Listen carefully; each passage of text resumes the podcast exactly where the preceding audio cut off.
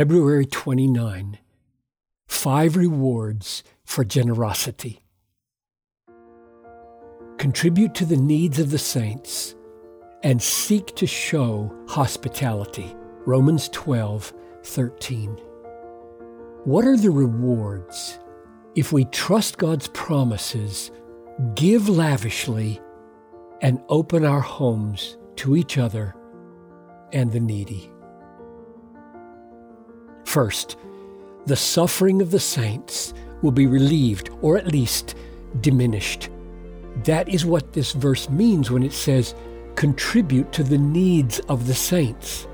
We lift a burden, we relieve stress, we give hope, and that's a reward. Second, the glory of God is displayed. Let your light shine before others so that they may see your good works and give glory to your Father who is in heaven. Matthew five sixteen.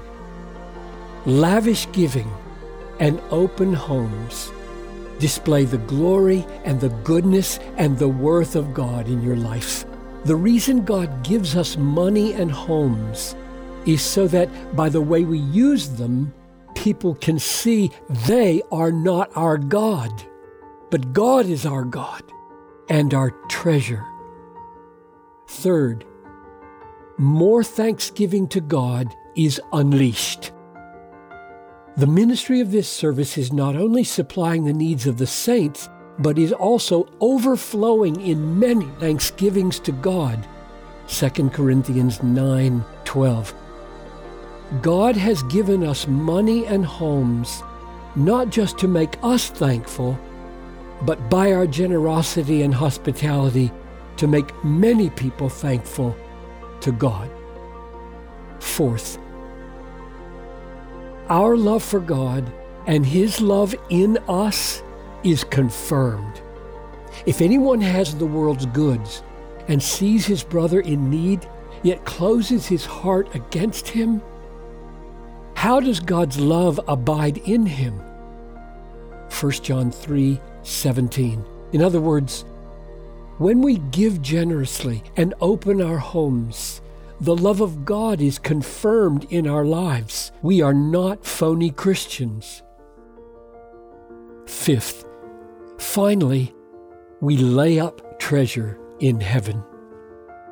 Sell your possessions and give to the needy. Provide yourselves with money bags that do not grow old, with a treasure in the heavens that does not fail. For where your treasure is, there will your heart be also. Luke twelve thirty-three to thirty-four.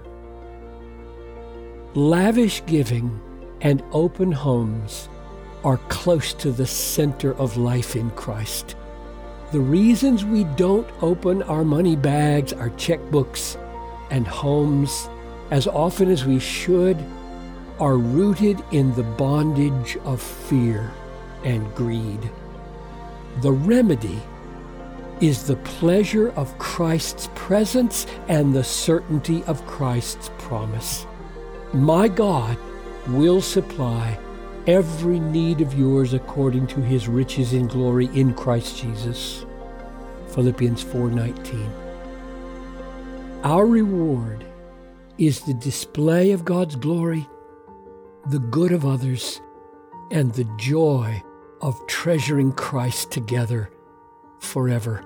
Therefore, I exhort you, contribute to the needs of the saints and seek to show hospitality.